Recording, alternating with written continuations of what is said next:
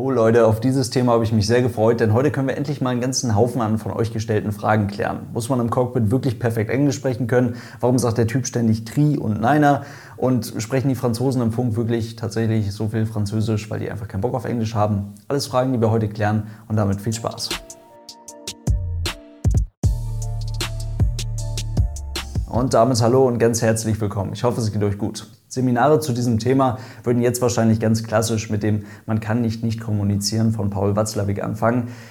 Aber das ist für die Kommunikation zwischen Cockpit und Flugsicherung nicht so ganz korrekt. Da kann man auch nicht kommunizieren. Und damit das alles richtig funktioniert und nicht zu wenig, aber auch nicht zu viel kommuniziert wird, gibt es ganz klare Regeln und Vorschriften, wie die Kommunikation zwischen Cockpit und Flugsicherung auszusehen hat. Die technisch relevanten Basics bei dem Thema könnten einige von euch eventuell so ein bisschen schockieren. Denn ganz vieles, was heutzutage in der kommerziellen Luftfahrt immer noch absoluter Standard ist, ist in der Basis nun mal aus der Zeit des Zweiten Weltkrieges, was nicht schlimm ist, weil es eben funktioniert, aber auf der anderen Seite eben auch schwer glauben lässt, dass es da wirklich nicht massig Optimierungspotenzial geben soll. Hauptsächlich findet die Kommunikation zwischen Flugsicherung und Cockpitbesatzung heute immer noch über Sprechfunk statt. Es gibt aber auch die Möglichkeit der Kommunikation über Datenaustausch und es gibt sogar eine Möglichkeit der visuellen Kommunikation. So eine Lightgun, wie sie hier zu sehen ist, gibt es auf jedem Kontrollturm. Und die reicht zumindest in der Theorie für so ein bisschen essentiell wichtige Kommunikation zwischen Luftfahrzeug und Flugsicherung aus, zum Beispiel für eine Landefreigabe. Im Jahr 1944, also noch während des Zweiten Weltkrieges, einigten sich erst einmal 52 Staaten auf das sogenannte Chicagoer Abkommen, Chicago Convention, und damit auf die Gründung der International Civil Aviation Organization, kurz ICAO.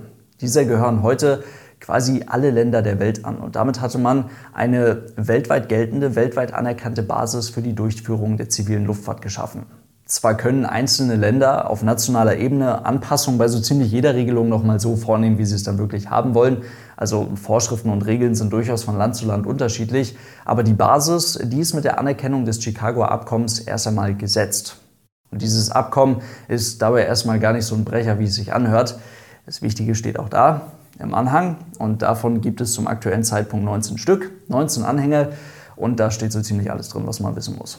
Und noch eine ganze Menge mehr und damit eben im Anhang 10 NX 10 Aeronautical Telecommunications und NX 11 Air Traffic Services, alles Wichtige über die Kommunikation in der zivilen Luftfahrt. Demnach besteht die Hauptaufgabe der Flugsicherung darin, dass keine Flugzeuge zusammenstoßen und dass dauerhaft ein sicherer und effizienter Verkehrsfluss gewährleistet ist. Und damit das funktioniert, ist wiederum die ganze Welt in sogenannte FIRs, also Flight Information Regions, unterteilt, welche wiederum zum Großteil aus kontrollierten Lufträumen bestehen, Boah, ihr merkt, zieht sich. Flugzeugfliegen ist auch echt eine ganze Menge trockene Theorie. Ja, so einen detaillierten Beitrag zu irgendeinem ICAO NX kann ich ja mal machen, wenn mir gar nichts mehr einfällt. Wir machen es mal etwas praxisbezogener. Über 90 Prozent der Kommunikation zwischen Cockpitbesatzung und Flugsicherung findet heutzutage, wie gesagt, immer noch über Sprechfunk statt. Auf Deutsch bedeutet das Zwei-Wege-Funk im Halbduplex, wenn ich mich jetzt nicht vertan habe was erst einmal nicht viel mehr bedeutet, als dass sich Flugsicherung und Cockpitbesatzung auf einer Frequenz, meist im VHF-Bereich, also im UKW, Ultrakurzwellenfrequenzbereich, zwischen 117,975 MHz und 137 MHz im Wechselbetrieb unterhalten können. Das bedeutet, alle Leute, die auf dieser Frequenz sind, können zuhören, aber es kann immer nur einer zur Zeit über das Drücken eines Push-to-Talk-Buttons seinen Sender aktivieren und dann eben sprechen. Wollen zwei Leute gleichzeitig auf einer Frequenz sprechen, dann blocken sie sich gegenseitig aus und es ist meist gar nichts zu verstehen. Delta 446 running 4 left, follow uh, Cathay Pacific and hold short of uh, Lima Alpha. In Gebieten auf der Welt ohne ausreichende VHF, also Very High Frequency Abdeckung, kann auch noch HF-Funk, also Kurzwellenfunk, relevant sein, was heute aber aus guten Gründen meist durch selektives Ansprechen der Flugzeuge, Cell Call, erträglicher gemacht wird oder größtenteils mittlerweile durch CPDLC, Controller Pilot Data Link Communication, Textnachrichten zwischen Cockpit und Flugsicherung ersetzt wurde. Nur damit ihr das mal gehört habt. Letzteres wird aber mittlerweile auch in Gebieten, wo es durchaus eine gute VHF-Abdeckung gibt, zum Beispiel hier über mehr oder weniger komplett Europa, gut genutzt um den dann doch manchmal recht stressigen Sprechfunkverkehr zu entlasten und dann dementsprechend auf Textnachrichten zwischen Lotse und Pilot umzusteigen. Warum keine weltweite VHF-Abdeckung, fragt ihr euch vielleicht. Hm, die Ausbreitung von Ultrakurzwelle wird oft mit einer Line of Sight beschrieben. Also die Ausbreitung von Ultrakurzwelle wird oft mit der Ausbreitung von Licht verglichen, was im Detail nicht ganz richtig ist. Die Ausbreitung von Ultrakurzwelle ist auch nicht exakt geradlinig. Da gibt es durchaus ein paar Unterschiede, aber es hilft eben, um zu verstehen, dass die Reichweite von Ultrakurzwelle wirklich recht begrenzt ist und eben auch durch dazwischen stehende Objekte, also zwischen Sender und Empfänger stehende Objekte, wie zum Beispiel ganz einfach Gelände, abgeschirmt werden kann, was die Kommunikation zwischen Flugsicherung und Cockpitbesatzung dann durchaus unmöglich machen kann. Aber reden wir mal über einen ganz normalen Flug, der heute tagtäglich tausendfach stattfindet. Dort beginnt die Kommunikation meist schon eine ganze Weile vor dem eigentlichen Flug mit dem Abrufen der sogenannten ARTIS. Automatic Terminal Information Service. Gibt den Piloten alle wichtigen Infos zum lokalen Wetter am Flughafen und auch alle wichtigen Infos vom Flughafen selbst, wie zum Beispiel die, die Landebahnrichtung, die Startbahnrichtung, die zum aktuellen Zeitpunkt in Benutzung ist. Und das kann man entweder auf einer eigens dafür eingerichteten Frequenz abrufen, wo die ARTIS dann eben dauerhaft durchläuft. Die wird alle halbe Stunde aktualisiert, ist mit einem entsprechenden Prüfbuchstaben gekennzeichnet. Frankfurt Information, Mike. Met report time 1220. Expect ILS approach runway 25 right or 25 left. Oder aber man ruft das Ganze in Textform ab. Das geht mittlerweile auch. Das wäre dann ein gutes Beispiel für den vorhin genannten Datenaustausch als Alternative zum Sprechfunk. Die erste wirkliche Sprechfunk-Kontaktaufnahme mit der Flugsicherung könnte dann, könnte, weil auch das funktioniert heute mittlerweile sehr gut über Datenaustausch, könnte dann mit dem Einholen der Anlass- und Streckenfreigabe erfolgen. Und das ist damit der erste große Funkspruch, vor dem viele Leute, wenn sie jetzt virtuell auf WhatsApp zum Beispiel anfangen, eine ganze Menge Angst haben. Könnte sich folgendermaßen anhören. Frankfurt Delivery, Lufthansa Tripapa Mike, Stand Alpha 14, Information Kilo, Request Startup and Clearance. Die Antwort der Flugsicherung könnte dann lauten: Lufthansa Tripapa Mike Frankfurt Delivery Information Kilo korrekt, cleared to Echo Delta Delta Hotel, Aniki Niner Lima Departure, Flight Plan Route Squawk 4527. Das dann einmal zurücklesen: Lufthansa Tripapa Mike cleared to Echo Delta Delta Hotel, Aniki Niner Lima Departure, Flight Plan Route Squawk 4527. Daraufhin dann nochmal die Antwort von der Flugsicherung: Lufthansa Tripapa Mike, Readback correct, Startup approved. For Pushback, Contact Apron on 121855. Das wird wieder zurückgelesen. Lufthansa Tripapa Mike, Startup Approved. For Pushback, Contact Apron 121855. Dann haben wir es doch schon. Eigentlich ganz einfach. An diesem Beispiel für Kommunikation zwischen Flugsicherung und Cockpitbesatzung können wir eigentlich schon alles Wichtige erkennen. Gesprochen wird mit Hilfe einer Standardphrasiologie. Festgelegt ist die in dem ICAO NX10 Aeronautical Telecommunications, den wir vorhin bereits erwähnt hatten. Angepasst wird das Ganze durch nationale Vorschriften. Gefunkt wird auch hier in Deutschland natürlich auf Englisch. Das ist international anerkannter Standard. Neben Englisch sind in einigen Ländern aber auch durchaus andere Sprachen für die Flugsicherung zulässig, denn jedes Land organisiert ja auf Basis der ICAO-Richtlinien die eigenen Regeln und Vorschriften. Und so gibt es durchaus multilinguale Flugsicherung bzw. bilinguale Flugsicherung.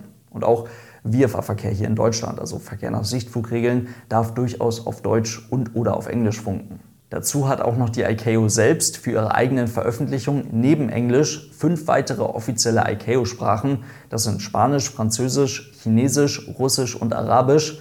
Und immer wieder gab es in der Vergangenheit mal Versuche, zum Beispiel eben über Frankreich im französischen Luftraum die französische Sprache für die Flugsicherung im internationalen kommerziellen Luftverkehr zu verbannen. Das hat nicht funktioniert. Das Ziel dahinter war, das allgemeine Situationsbewusstsein unter allen Cockpit-Besatzungen zu erhöhen, damit wirklich alle alle verstehen und jeder genau weiß, was der andere macht. Aber heute ist es immer noch durchaus Standard, dass lokale Flugsicherungen mit lokalen Cockpit-Besatzungen auch auf der entsprechenden Sprache kommunizieren. Warum auch immer man statt 132855 lieber 132 850 sagen möchte, ich weiß es auch nicht, Leute. Naja, auf jeden Fall. Einen Initial Call, einen alleinstehenden Einleitungsanruf gibt es in der professionellen Fliegerei bei der Kontaktaufnahme zur Flugsicherung nicht. Die Flugsicherung bekommt direkt das komplette standardisierte Paket und gibt der Cockpitbesatzung das komplette standardisierte Paket zurück. Das spart Rückfragen. Nur wenn die Frequenz voll ist und man quasi kaum durchkommt, dauerhaft kommuniziert wird, dann kann man mit einem Initial Call wie Langräder Lufthansa Tripapa Mike Request der Flugsicherung mitteilen, dass man existiert und dass man ein Anliegen hat. Und die Flugsicherung hat dann selbst die Möglichkeit zu priorisieren und dann dementsprechend auf das Anliegen zurückzukommen, auf die Anfrage zurückzukommen und dann, wenn Zeit ist, eben darauf zu reagieren. Und standardisiertes Paket heißt halt auch genau das. Also die Kommunikation zwischen Flugsicherung und Cockpitbesatzung findet immer in so einer Art Baustein statt. Das macht es simpel und verständlich und das überall auf der Welt. Und das Prinzip mit den Bausteinen erklärt auch ganz gut, warum Freigaben unendlich lang sein können. Es ist ja keine Schande, wenn man sich dann irgendwann mal was mitschreiben muss. Sowas wie eine Streckenfreigabe zum Beispiel ganz am Anfang, die kann auch durchaus mal etwas länger sein, wenn es dann keine vorgegebene Abflugroute gibt, sondern dann irgendeine Angabe mit Steuerkursen. Und wenn man die Höhe dann überschritten hat, dann geht es da nochmal rechts rum oder keine Ahnung was. Dann würde man sowas mitschreiben, würde sich quasi diese Bausteine stichwortartig aufschreiben und dann kann eine Freigabe unendlich lang sein und man kann sie trotzdem ganz normal zurücklesen. Es bleibt immer bei diesen Bausteinen. Und diese ganzen Bausteine müssen auch nicht mit unnötig langen Füllwörtern verbunden werden und Umgangssprache hat zumindest auf einer vollen Frequenz eigentlich auch nichts verloren. Liebe Grüße an der Stelle in die Vereinigten Staaten. Dort wird aus einer Sync-Freigabe auch gerne mal Down to 8.0 oder aus einem Frequenzwechsel Change 25.5, was 120.5.5 oder auch 125.5 bedeuten könnte. Ihr versteht, worauf ich hinaus möchte. Für ein entspanntes Moin oder Danke ist meiner Meinung nach meistens noch ganz gut Zeit. Aber ich hatte zum Beispiel gerade erst letzte Woche den Fall, dass ich mit 240 Knoten auf den Enterflug in Stuttgart draufgebügelt bin und der Lotse quasi neben viel Verkehr gerade schon Luft geholt hat, um mir zu sagen, Turn left heading 280, cleared ILS approach runway 25. Zwei Bausteine. Bis dann jemand mit äh, anfing auf der Frequenz laut zu überlegen, was er jetzt eigentlich gerade machen möchte. Nicht machen. Stört. Nächster Punkt ist das Callsign Lufthansa Tripapa Mike. Das Einzige, was daran ausgesprochen wird, ist Lufthansa. Das ist das Callsign bzw. das Rufzeichen der entsprechenden Fluggesellschaft. P und M sind laut ICAO bzw. NATO-Alphabet Papa und Mike. Und 3 wird tatsächlich Tri ausgesprochen. Kein Scheiß, ist wirklich so. Das dient der besseren Verständlichkeit im Funk. Denn TH macht sich ganz einfach nicht so gut im Funk. Und deswegen wird aus einer Steigfreigabe auf 3000 Fuß auch tatsächlich Lufthansa Tripapa Mike, Climb Altitude 3000 Feet.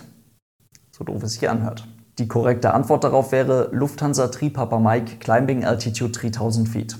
Und da vielleicht noch mal so eine kleine Insider-Info. Normalerweise wird die Antwort mit dem Callsign abgeschlossen. Also die korrekte Antwort wäre dann eigentlich Climbing Altitude 3000 Feet, Lufthansa Tripapa Mike. Das ist aber so eine kleine Lufthansa-Besonderheit. Hier bekommt man im Training quasi die falsche Reihenfolge beigebracht, was in einem Multi-Crew-Cockpit dem Pilot Flying, also dem Piloten, welcher das Flugzeug fliegt, die Möglichkeit bzw. die Zeit geben soll, die entsprechenden Anweisungen auch Stück für Stück umzusetzen. Also zum Beispiel eine neue Höhe einzudrehen oder einen neuen Steuerkurs einzudrehen, eine neue Geschwindigkeit einzudrehen, was auch immer oder eben alles hintereinander. Und damit eben dem Pilot Monitoring, welcher für das Funken zuständig ist, die Möglichkeit geben soll, diese Bausteine Stück für Stück aus dem Cockpit heraus abzulesen und gleichzeitig die vom Pilot Flying eingegebenen Werte zu überprüfen. Wieder was gelernt. In diesem Sinne soll es das heute gewesen sein. Vielen Dank fürs Zuhören. Ich hoffe, es waren ein paar spannende Infos für euch mit dabei. Und dann hören wir uns hoffentlich beim nächsten Mal wieder. Bis dahin, macht es gut, Leute. Denkt daran, das Ganze gibt es auch noch auf YouTube. Und falls ihr das Podcast-Projekt hier unterstützen wollt, ihr findet Aeronews Germany auch auf Patreon. Vielen Dank für euren großartigen Support, Leute. Lasst es euch gut gehen und tschüss.